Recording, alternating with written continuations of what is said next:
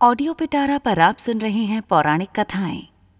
कथा का नाम है मायावी घटोत्कच। भीमसेन का विवाह हिडिम्बा नाम की एक राक्षसी के साथ भी हुआ था। वह भीमसेन पर आसक्त हो गई थी और उसने स्वयं आकर माता कुंती से प्रार्थना की थी कि वे उसका विवाह भीमसेन के साथ करा दें। कुंती ने उस विवाह की अनुमति दे दी, लेकिन भीमसेन ने विवाह करते समय यह वचन उसे ले लिया। कि एक संतान पैदा होने के पश्चात वह संबंध तोड़ लेगा। भीमसेन ने कुछ दिन तक हिडिंबा के साथ सहवास किया। इससे वह गर्भवती हो गई और उसके गर्भ से एक बड़ा विचित्र बालक पैदा हुआ, जिसका मस्तक हाथी के मस्तक जैसा और सिर के शून्य था। इसी कारण उसका नाम घटोत्कच पड़ा। चूँकि घटोत्कच की माता एक राक्षसी थी, पिता एक वीर क्षत्रिय था। इसलिए इसमें मनुष्य और राक्षस दोनों के मिश्रित गुण विद्यमान थे। वह बड़ा क्रूर और निर्दयी था। पांडवों का बड़ा आत्मीय था। पाँचों भाई इसको अपना पुत्र समझकर प्यार करते थे।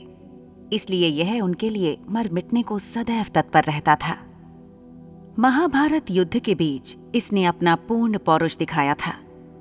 देखा जाए तो इसने वह काम किया, जो एक अच्छे से अच्छा महारथी नहीं कर पाता। कर्ण सेनापति बनकर कौरवों के पक्ष से युद्ध कर रहा था। वह बड़ा अद्भुत योद्धा था। उसके पास इंद्र की दी हुई ऐसी शक्ति थी, जिससे वह किसी भी पराक्रमी से पराक्रमी योद्धा को मार सकता था। वह शक्ति कभी खाली जा ही नहीं सकती थी। वैसे कर्ण की निगाह अर्जुन पर लगी हुई थी। वह इस शक्ति के द्वारा अर्जुन का वध करना चाहता था। श्री कृष्ण इसको समझते थे। इसी कारण उन्होंने घटोत्कच को रणभूमि में उतारा। इस राक्षस ने आकाश से अग्नि और अनेक प्रकार के अस्त्र शस्त्र बरसाना आरंभ किया। उससे कौरव सेना में हाहाकार मच उठा। सभी त्राही त्राही करके भागने लगे।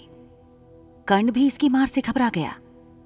उसने अपनी आँखों से देखा कि इस तरह तो कुछ ही देर में सारी कौरव सेना नष्ट हो जाएगी। तब लाचार होकर उसने घटोत्कच पर उस अमोघ शक्ति का प्रयोग किया। उससे तो कैसा भी वीर नहीं बच सकता था। अतः घटोत्कच क्षण भर में ही निर्जीव होकर पृथ्वी पर गिर पड़ा। श्री कृष्ण को इससे बड़ी प्रसन्नता हुई। पांडवों को उसकी मृत्यु से दुख हुआ था लेकिन श्री कृष्ण ने सारी चाल उनको समझाकर उन्हें संतुष्ट कर दिया। ऐसी ही इंटरेस्टिंग किताबें कुछ बेहतरीन आवाजों में। सुनिए सिर्फ़ ऑडियो पिटारा पर। ऑडियो पिटारा सुनना ज़रूरी है।